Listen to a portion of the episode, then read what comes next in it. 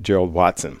He graduated from Babson in 1976, one of the few African Americans on campus at that time.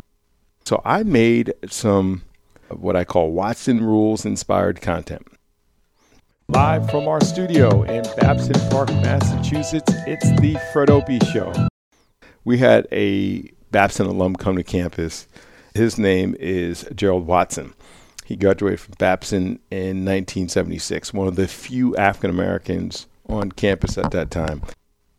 And he shared at a at a talk the other day what he calls Watson's rules. And I just want to share a couple of them because I just thought they were really interesting. So I made some uh, what I call Watson rules inspired content. He who never dreams never has a dream come true. Just think about that for a little bit. He who never dreams never has a dream come true.